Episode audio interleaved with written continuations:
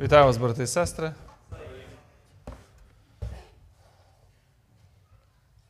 Гарне. Кожен раз гарне місце, але сьогодні воно дуже файне. В ньому дуже яскраво виділена суть Євангелії. І ми з вами прочитаємо, це буде Євангеліє від Матфія, 19 розділ. Євангелія від Матфія, 19 розділ. Ми прочитаємо з вами з 13 вірша і до 26 вірша. Ці дві історії. Ми будемо ви думаєте, є щось між ними спільного чи нема? Тоді привели йому діток, щоб поклав на них руки це Ісусу Христу, і за них помолився. Учні ж їм докоряли. От Я не знаю, тож перед тим же Христос їм говорив, чи кому царство належить. І знову то саме, бо ну, тільки в минулому розділі. Ісус же сказав: пустіть діток і не бороніть їм приходити до мене, бо царство небесне належить ось таким, таким, як вони. І він руки на них поклав та й пішов звідтіля. І підійшов ось один і до нього сказав: Учителю добрий, що має зробити я добре, щоб мати життя вічне? Він же йому відказав: Чого звеш мене добрим? Ніхто не є добрим, крім Бога самого. Коли ж хочеш війти до життя, то виконай заповіді. Той питає його, які саме? А Ісус відказав: не вбивай, не чини перелюбу, не кради, не свідкуй неправдиво. Шануй батька та матір, люби свого ближнього як самого себе, говорить до нього юнак. Це все я виконав.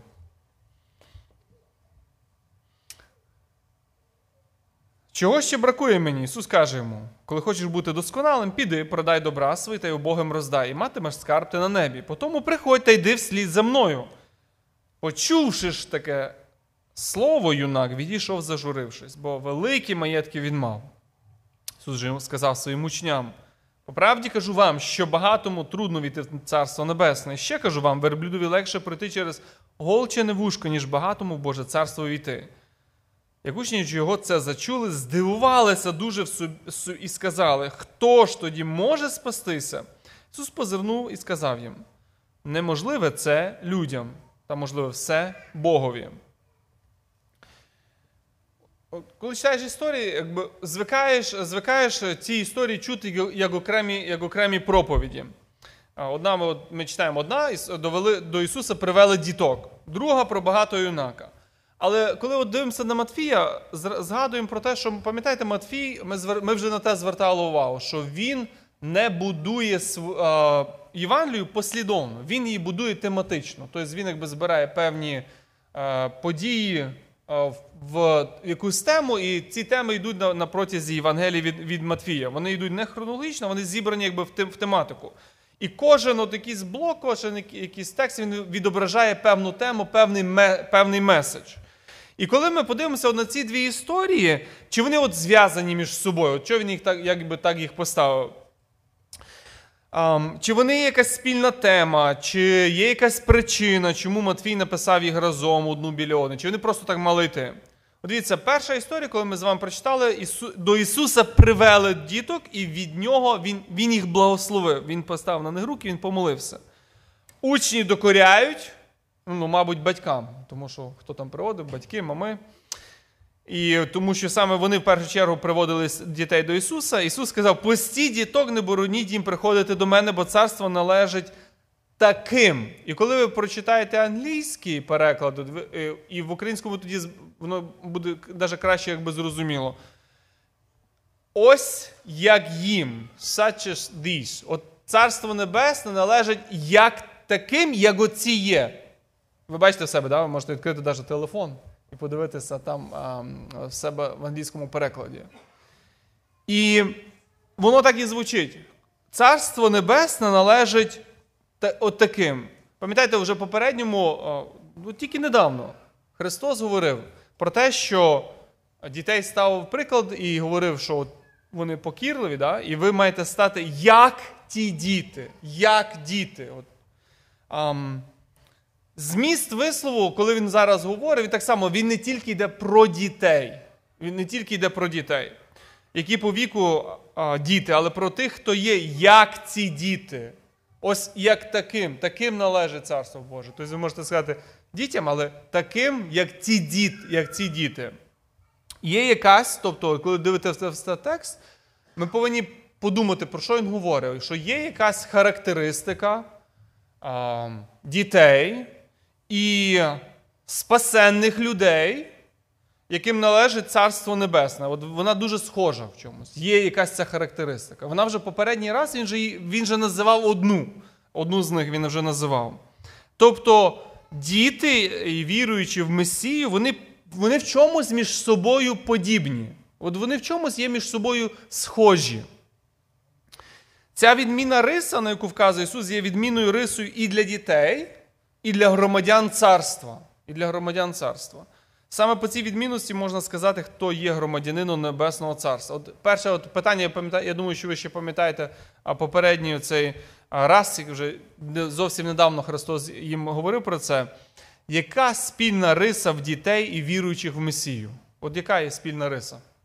Є щось дуже схоже і в тих, і в тих людей. І вони от мають таку спільну рису між собою.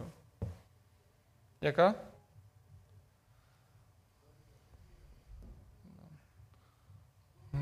Довіра, добре ще.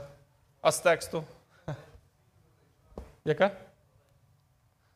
З тексту ще навіть з попереднього тексту, так. А ну, ти сказав залежно, зараз поясниш чого. З попереднього тексту. Христос як казав? Коли не впокоритесь, так? Покора, да, одна з таких характеристик. На початку 18-го розділу, коли ми дивимося, це один, буквально один розділ назад. Він дитину покликав, поставив серед них і сказав: поправді кажу вам, коли не навернетесь і не станете, як ті діти, не війдете. Отож, хто впокориться, є гордість, а є покора. Є визнання себе, а є визнання когось. Розумієте, є є оці речі. І він каже: людина, яка приходить до Христа, вона вона має в собі певну характеристику.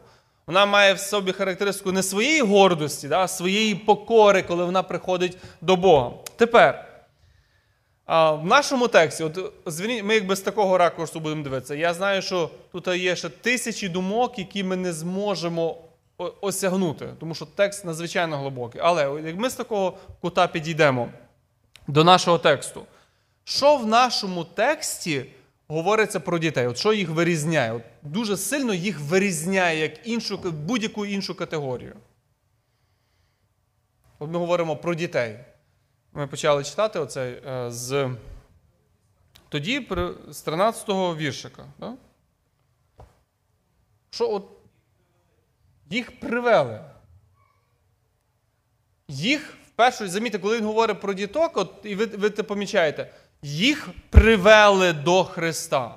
Я думаю, якщо ви сьогодні їхали, або ви пам'ятаєте, да, як ви їдете на зібрання, а, дитина дуже мало має вибору.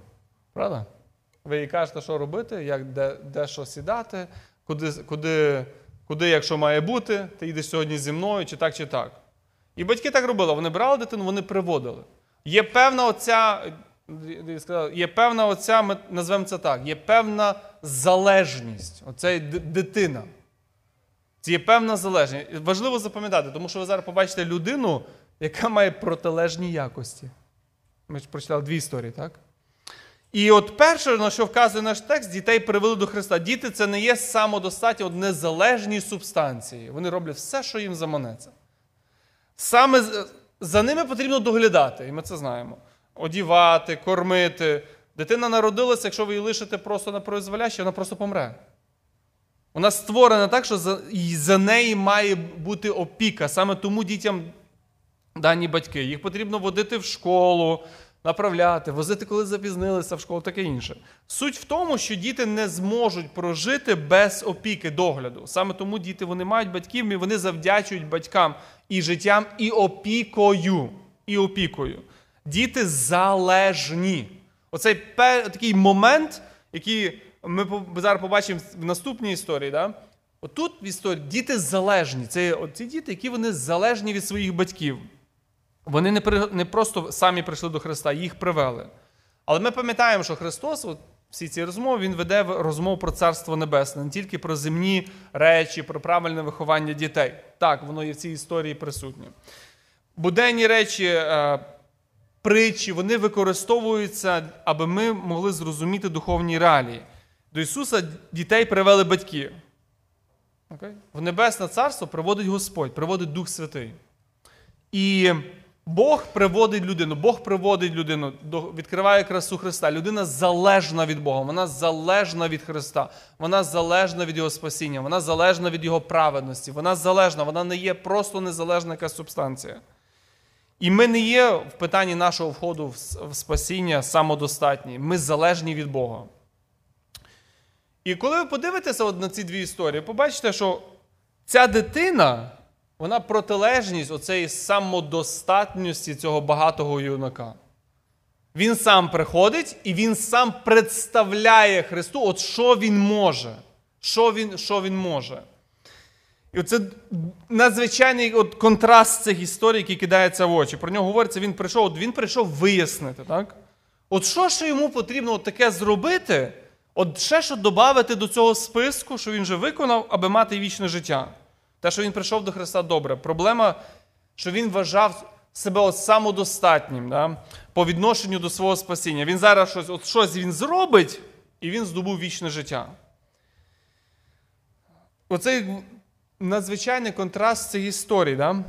Дитина і багатий юнак. Коли дитина вона приймає від Христа благословіння, і коли юнак приходить, він Христу приносить він приносить своє добре, своє виконання закону, свої праведність, свою незалежність і все, і все інше. Я прийду до Христа за його праведністю та його довершеним досконалим святим життям. Я прийму його здобуток, стану під захист його крові, буду жити в його Воскресінні.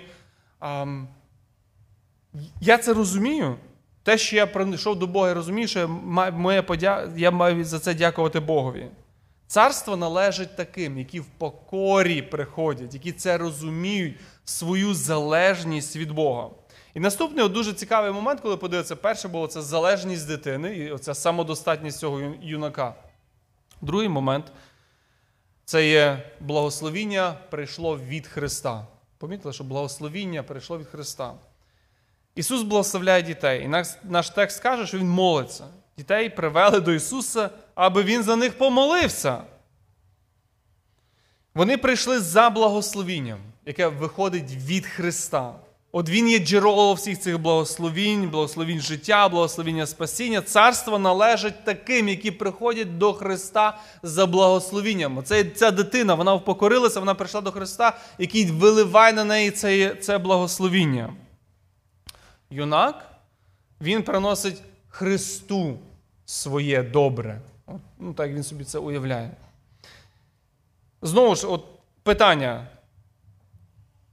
Це питання юнака говорить, що він він собі от прийшов здобути вхід в Царство Боже через виконання заповідей. От Він хоче якось, долат, скажімо так, долатати свою праведність, і в його очах, як він от щось тільки оце одне виконає, да?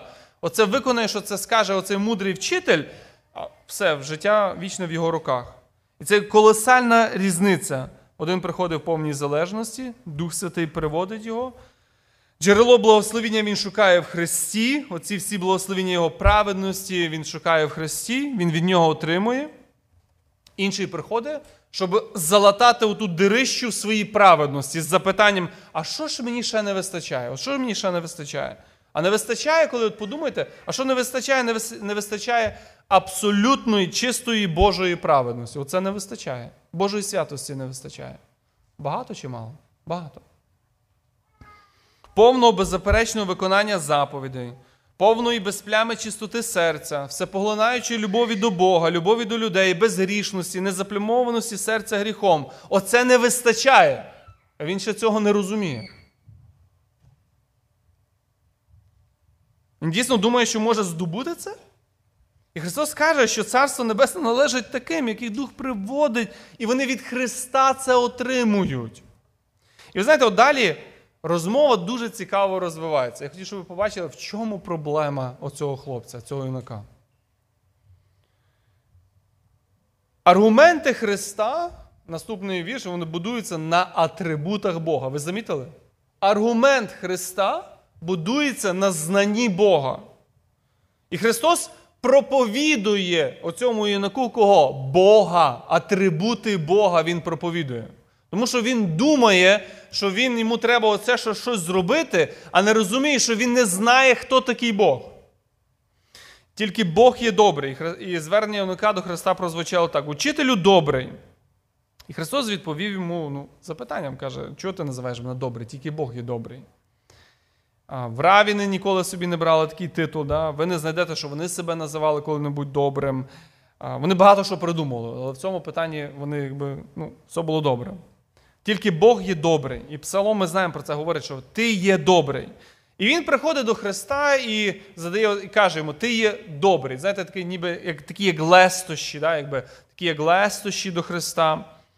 І е, ти насправді дуже ну, хороший вчитель, навіть може ліпший, ніж інший, ти добрий. І задаючи запитання, Христос же для нього отдає йому шанс підтвердити, чи він дійсно в це вірить, що він тільки що сказав. Або можна сказати, Христос йому задає питання, як він як він колись говорив з Самарянкою. Він каже: якби ти знала, хто з тобою говорить, От, якби ти знала, хто це є, що з тобою говорить. І він штовхає юнака до цієї самої, до цього самого кроку. Ти кажеш добрий, Бог є добрий. Але цього кроку юнак ніколи не зробив. Він ніколи не сказав про Христа, що він є добрий потім. Ми не читаємо, що він підтвердив свої перші слова, що Ісусе, ти дійсно добрий. Це, Ці всі слова це були просто пусті лестощі. І одна справа говорити устами, інша справа жити згідно цього визнання. Найбільша потреба юнака, оце якби ми дивимося, і найбільша потреба юнака це є не, або проблема це незнання Бога. Він не знає, хто такий є Бог, що Бог є добрий. Чому? Тому що якщо би він зрозумів, що Бог тільки оці слова Христа, знаєте, тільки Бог є добрий, він він би зрозумів, що він є людина, він такий не є. Якщо б він зрозумів, що Бог є добрий, він розумів, що таке є благодать. І він собі думає, що от найбільша моя проблема це от ще мені що треба зробити. Найбільша моя проблема, ще так, що, що, що, що ще якось виправити свій характер. Ще найбільша моя проблема. А найбільша його проблема в тому, що він Бога не знає. Оце його найбільша проблема. Він не знає Бога, якому проголошує, що служить. Він хоче досягнути виконання заповіді з собою хвалитися перед Богом. А хвалитися потрібно не своїми досягненнями, а Богом самим. Пам'ятаєте, ви дуже добре знаєте це місце, це um, з Єремі, да? Єремі 9 розділ. Е, написано так: хай не хвалиться мудрість своєю мудрістю, хай не хвалиться лицар своєю хоробрістю, багатий багатством своїм. Та, напевно, до нього він забув просто закон. Багатий багатством своїм. Бо хто буде хвалитися, хвалиться тільки оцим, що він розуміє та знає мене, що я то Господь. Найбільша потреба людини це знати Бога, Його атрибути і Його благодать. Величезна потреба це знання Бога і оцієї доброї благодаті в Христі. І ще хотів оцей момент. Він, Я думаю, що якщо б він от думав, для нього ці слова мали би якось прозвучати як попередження. Якесь, як попередження. І воно звучить певним таким як попередженням для всіх тих, хто хоче от поставити свої досягнення якось перед Богом, свою праведність, свою добрість перед Богом. Тому що коли він от приходить до Христа і каже йому, учителю добрий. Ісус, покажи от мені цю дорогу, от як мені бути добрим, щоб в твоїх очах здобути вічне життя. Що я маю ще таке зробити? Христос йому каже, тільки Бог є добрий. І коли він це сказав, воно би мало вибити усі ці підстави, да, надіятись на себе. Запитання, що я маю добро, зробити добро, це запитання, можна сказати, переформулювати так. Яке ще добре діло маю зробити, якби, ну, аби бути більш добрим, відкрити двері до вічного царства. І відповідь Христа, що тільки Бог є добрий, мали б остудити його таким холодним душем, відкрити очі на те, що людина не може бути більш доброю, тому що тільки Бог є добрий, тільки Бог є Бог благодаті. Ти не є Бог, ти є людина.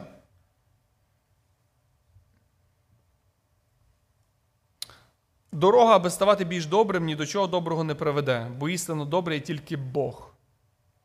Ти не є добрий. Це, що людина не хоче визнати. Ти не є добрий. І він це так і не хотів визнати. Що він в своїй суті не є добрий. Він є грішник. Він не знає Бога і він не знає себе. Він не знає, що Бог є добрий, і він не знає, хто він є. що він є грішний. Він собі придумав таке визначення, да, що означає добро, до, доброта в його очах. І от він в це вірить. Спасіння воно потрібно і для добрих людей. Я не знаю, як ви себе вважаєте, хто ви є. Ну, Цей текст дуже ясно говорить. Спасіння потрібно для добрих людей в своїх очах. Свої, для свої, для, а, які думають про себе. Сьогодні меседж, цей меседж він звучить, що нема праведного ні одного. Ми є грішні, нам потрібен Ісус. Він нас спасає від від, від гріха і Божого гніву. І саме передусім Він спасає нас від нашого гріха. А, Не тільки для відмінного здоров'я, для матеріальних благословінь і так все інше. Ісус спасає нас від пекла і другої смерті. І ми, коли ми приходимо до Бога, ми це маємо бачити. Ви знаєте, от. А хотів задати от запитання. От. Коли Христос каже, що Він є добрий, чи це означає, що Він не є Богом? Бо Він каже, тільки, Хри... тільки Бог є добрий. Як ви думаєте? Чи це означає, що Він не є зовсім добрий, або Він не є Богом? Бо Він каже, тільки Бог є добрий. Кажіть. Кажіть, я не бачу, де є мікрофон. Згадую, як декілька глав тому одна людина прибігла до Господа, який мала в стражданнях сина. І я нагадаю, ви пам'ятаєте, як цей чоловік прийшов до Ісуса? То я нагадаю. І коли вони прийшли до людей, то до нього підбіг один чоловік, підійшов і, впавши йому до ніг, каже: Господи, помилуй мого сина. І ми розуміємо, дивлячись на історію всю біблійну, чи є ім'я Господи. До Бога Яхве молились, Господи. І батько цей вже прийшов серцем, наповненим вірою і знанням. Тут Бог присутній. І він падає вже до ніг Бога. А цей прийшов, знаєте, як то сьогодні кажуть, сини мажорів, в розвалочку, зліз з того білосніжного коня чи з колісниці там типа Мерседеса, підійшов, розтовхнув людей, учителю благий. Ставить його на свій рівень. Ти людина і я людина. Я просто нуждаюсь від тебе в хорошій пораді. Як же мені туди війти в вічне життя? От ви замі... за... різниця в підході. Тому і Христос каже йому: ти до людини звертаєшся, то нема людини доброї на землі, один Бог добрий. І від людини ти поради не почуєш. Ти повинен до Бога припасти. Перед тобою Бог стоїть. А він так і нічого не поняв. І багато сьогодні людей, приходячи до Ісуса, не бачать, що Ісус є Бог всемогутній, спасаючий, який візьме за руку і приведе в своє царство. І що Христос знову звертається і каже: будьте як діти. Оця довірність, я тобі довіряю. Так знаєте, як підходить малесенька дівчинка до мене, сама красивіша в світі, хоч ще й без зубів, і протягує мені ручку. Розумієте? В простоті. І каже всім своїм видом, бери мене і веди. А цей юнак він стоїть. Учителю благий. Друзі, давайте до Христа ніколи так не підходити падаючи йому до ніг. Господи, ти можеш, а я ні. Два да, слова, да? Смотрите, я думаю, что еще такое добавление.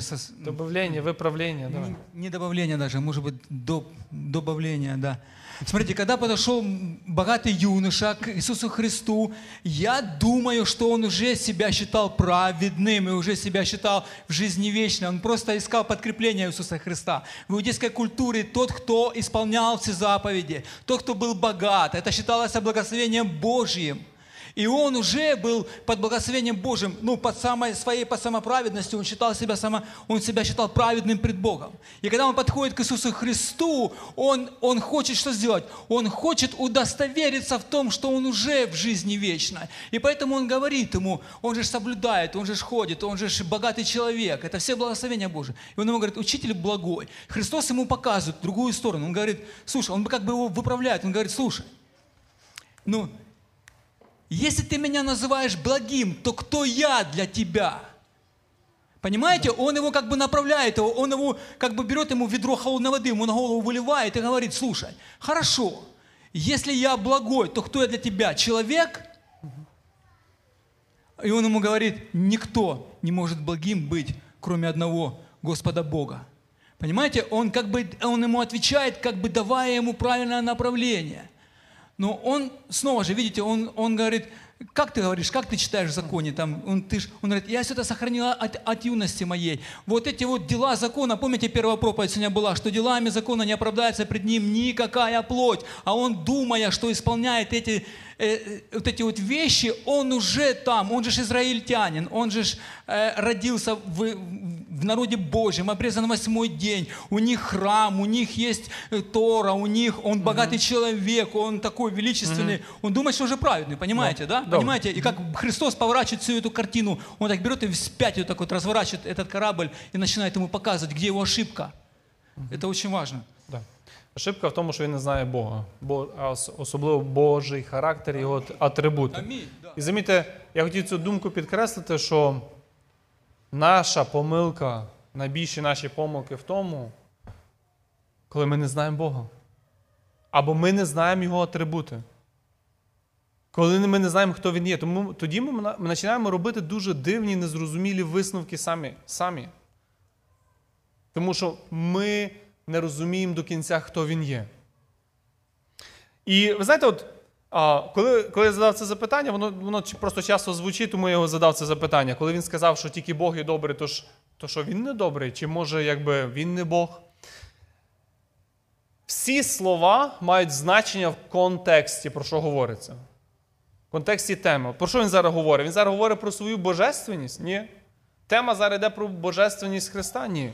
Тема зараз іде про те, що свою добрість, свій характер, свої досягнення, там і все решта, все, що гарне в людині є, вона не може поставити свою праведність одним загальним словом, да, як підставу входу в вічне життя.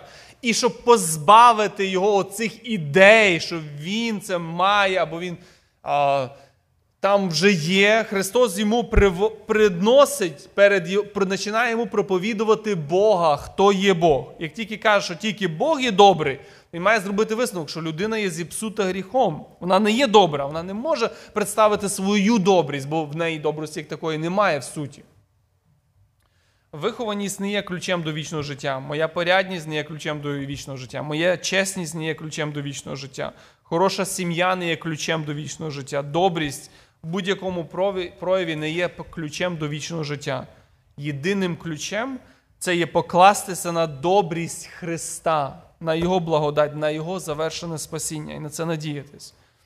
І ви знаєте, от відповіді Христа юнак він не зрозумів. Він далі на своїй темі, він далі починає а, а, говорити те саме, і він далі продовжує. Він не зрозумів те, що в його святості насправді величезна дирка. І він далі продовжує.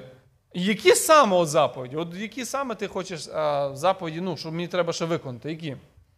Ісус відказав: не вбивай, не чини перелюби, не кради, не слідкуй неправдиво, шануй батька і матір, люби свого ближнього самого себе. Гарний, гарний перелік, да? Христос називає список заповідей. Він одну упускає. Яку? Коли ви читаєте, коли читаєте дві, дві а, про Бога, да, якби, то то не роби, або роби там, і про відношення до людей, Христос одну упустив. Яка? Ні, ні, по відношенню до людей. З цього списку другого, да, другої таблиці там є одна опущена. Угу. Не жадай. Я думаю, він, би, він як слухав, він би, він Христос, він перелічує ці заповіді, так, так, так, перелічує. Е, Він всі сказав, крім однієї. А одну пропустив, не пожадай. Може, якось вона мене стосується. Але в нього таких запитань не було. Замітьте, що в нього не було таких запитань. Що може ця заповідь стосується мене? Чому вона пропущена? Замітьте ще одну дуже важливу річ. Оце якби сьогодні вже ця тема також розглядалася. Ціль закону. Да? Різні, багато їх є. І мета оцього закону вона починає. Христос до цієї людини проповідує Бога раз, друге застосовує закон. Да? Ці дві речі Христос робить. проповідує Бога, раз, застосовує закон. І він починає йому говорити про закон. І мета закону привести людину до розуміння, де ти зараз є, що з тобою відбувається. До цього юнака Христос застосовує закон, і цей закон починає від його серця відкривати самообман, хто він є насправді.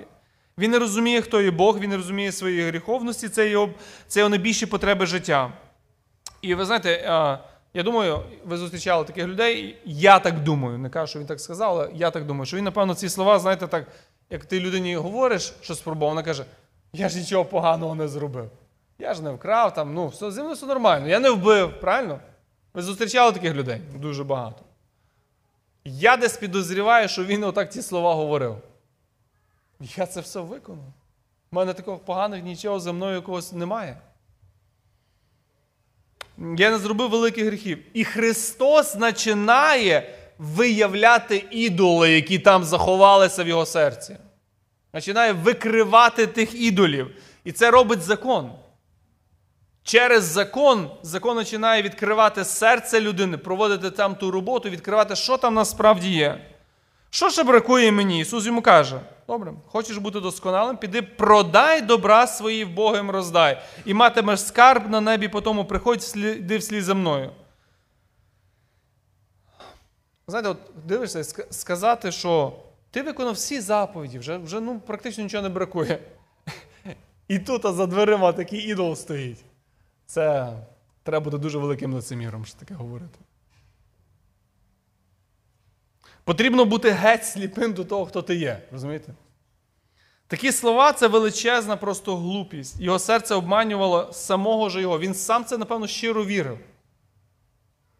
Своєю відповіддю Христос йому вказує на саму суть того, кому і чому він поклоняється. В його серці величезний ідол Мамона стоїть.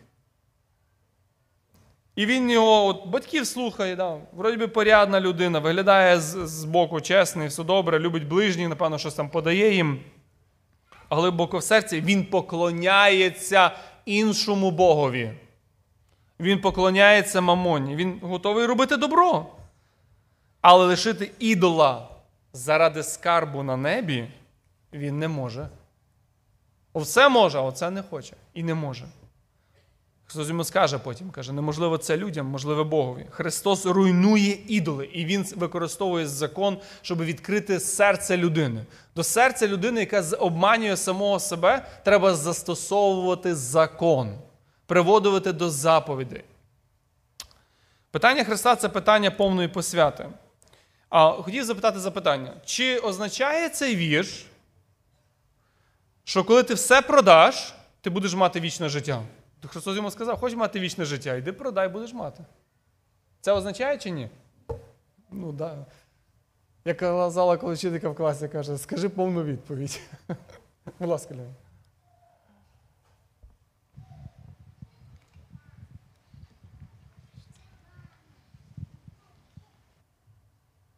Дякую. Юр.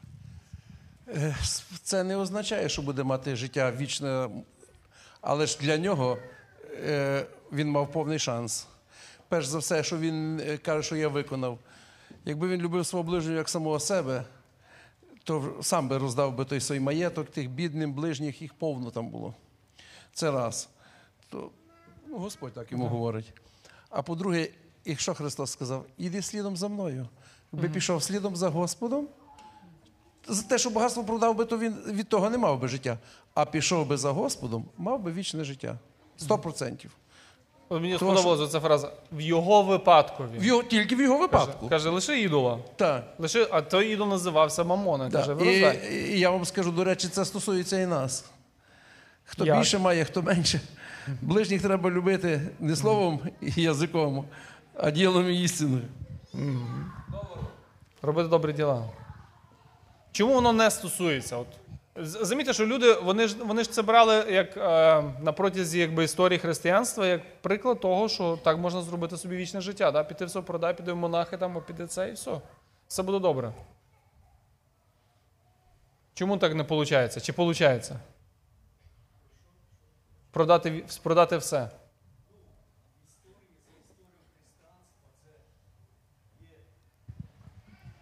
В історії християнства це дуже великий історії приклад. християнства тисячі і тисячі свідчень про те, як люди з легкістю все роздавали і оставалися бідні. Оцей святий Франциск. Да. Він був дуже надзвичайно багатою людиною. Чи це дає право на вічне життя?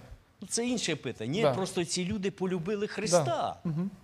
І любов до Христа їх просто побудила роздати. Замітьте, Це вже крок любві Да. до Христа і Хри- навернення. Христос, от Захей, да, теж дуже, дуже схожий да, по соціальному стану. Христос йому говорив ті слова. Тобі для вічного життя треба все продати. Ні, не говорив. Він йому не говорив, тому, що, хоча цей також був багатий. Суть тому, що це був його ідол. Він йому поклонявся. Він жадав багатства. Якщо це буде інший ідол, він так само не дасть війти в Боже царство. Інак не міг лишити свого ідола. Його історія має дуже трагічний кінець. Він полюбив багатство більше, ніж вічне життя, і він втратив душу. Авраам до мене підійшов вівторок, мені здається, каже: тату, ти знаєш, що там один дуже багатий чоловік, він плавав, його з'їла акула. Я кажу, ти знаєш, акула не питається, коли підпливає, ти багатий чи ти бідний. І це все одно. Ам, Хотів вас запитати, да, от Христос от попереджує про настільки пару хвилин, ми закінчимо вчасно, не переживайте. Ти не кінчиш, що сталося з цим юношею. Дуже цікава історія. історія сумна. Він дуже засмутився і пішов геть від Христа. Це хороша історія. Багатство має велич... е, небезпеку, да? Бо далі Христос попередив, да? що багатому трудно війти в Царство Небесне. Ще кажу вам, верблюдові легше пройти через голчене вушко. Як ви думаєте, от, коли ми думаємо зараз і думаємо про себе, а в чому взагалі небезпека багатства? В чому небезпека багатства? Що може таке бути, що от воно є небезпечне? Будь ласка. Діти, заходьте, ми зараз будемо молитися через 4 хвилини. Будьте з нами молитися. Кажіть. По-другому описує. Ага, давай. От Ісус поглянув на нього з любов'ю Є. і сказав йому: одного бракує тобі. Біжи і продай все, що маєш. А тоді Христос два рази повторив фразу: як важко тим, що мають багатство йти в Царство Боже, а потім поправляється. Да-да-да, мабуть. оце. Діти, як тяжко тим, що надію покладають на багатство, увійти в Царство Боже. Угу, да. Оце дуже, дуже гарна оця думка, що Христос його каже: ті, хто покладає надію на багатство. А в чому небезпека багатства? От ми живемо. От скажіть, в чому небезпека багатства? Ви ніколи таку небезпеку не переживали? А ну давайте трошки. Я. Ну, ладно. А ну, за ним декілька, якби, декілька попереджень, які Христос, які Христос дає, він, які він дає, наприклад, що робить багатство? Да? Пам'ятаєте, коли Христос говорив про притчі, про, про різне зерно? Що, там, що там робить багатство? Що робить? Заглушає, так? Да? Да-да-да, всякі там багатства, да? Будь ласка. Я думаю, ви всі знаєте таке ім'я Ходорковський, так? І знаєте, що сталося. Людина, яка мала надзвичайні статки, надзвичайні гроші. Але він подумав, що в плані політики і в плані державної влади він вже може робити все, що хоче. Він понадіявся просто на те, що гроші він достатньо багатий, щоб рішати і інші справи. Відкривати всі двері. І йому просто показали, що це не так. Тобто, ем, оце я вертаюся до, Луки, до цієї перечі. Багатство має небезпеку заглушити слово. І саме от не то, що багатство, а бажання багатство, да? може заглушити бажання читати Біблію. Нічого не знаємо. Бажання більше заробити. Може заглушити слово, да? бажання піти в зібрання. Бажання більше здобути, бути більше багатим. Може заглушити молитися, да? Може чи ні? Може, навіть дуже може. Да? Тобто воно, воно є. Це, навіть ми розуміємо, що не тільки що воно є присутнє, а бажання багатства. Христос каже, воно має небезпеку. Воно має небезпеку. І тим людям, які надіються на багатство, їм неможливо війти в Царство Боже. В них вже проблема, що слово, воно заглушує саме слово. А пам'ятаєте ще одну е, притчу про багатого, е, про багатого, багатого чоловіка, який мав все дуже багато. Оце все він мав, там наскладав, наскладав, наскладав. Одна проблема була забув про душу. Да? Зов, небезпека багатства, да? небезпека гонитви за багатством. Все, все, все, є, і то побудував, і це зробив, і ще зробив, і купив машину. Одне забув. А, душу забув. Все втратив. Будь ласка.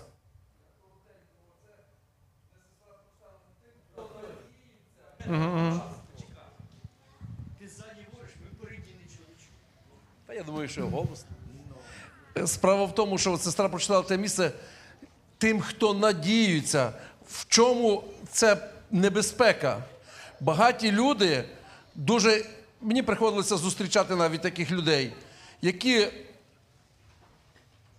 ну, вважаються членами церкви, жертвують багато, все. І вони думають, що це їм є пропуск в небо. Оце велика небезпека. Добрі діла. Оце воно багатство цим теж. Туди мільйон, сюди мільйон. Ну, Так є, вони так і думають. Да, вони так і думають. Оце надіються, не то, що надіються в цьому житті на вас, а вони надіються, ще, що туди попадуть Конечно. за свої оці добрі діла, за пожертви. Оце небезпека. Хто може спастися? І він каже, що для людини це неможливо. Це дуже просто і зрозуміло. Для людини це неможливо. Людина не може сама подолати свого ідола. От не може. І це яскравий приклад того, що людина вона просто любить свого ідола, але можливо все Богові. Тому і спасіння в Біблії, да, спасіння, народження згори це завжди є Боже чудо. Це завжди Боже чудо. Це можливо, це тільки Богові. От поламати наших ідолів, дати нове серце, дати серце, що любить Христа, це є завжди чудо. І народження згори це є завжди Боже чудо. І ми йому дякуємо за це. Будемо молитися. Амінь.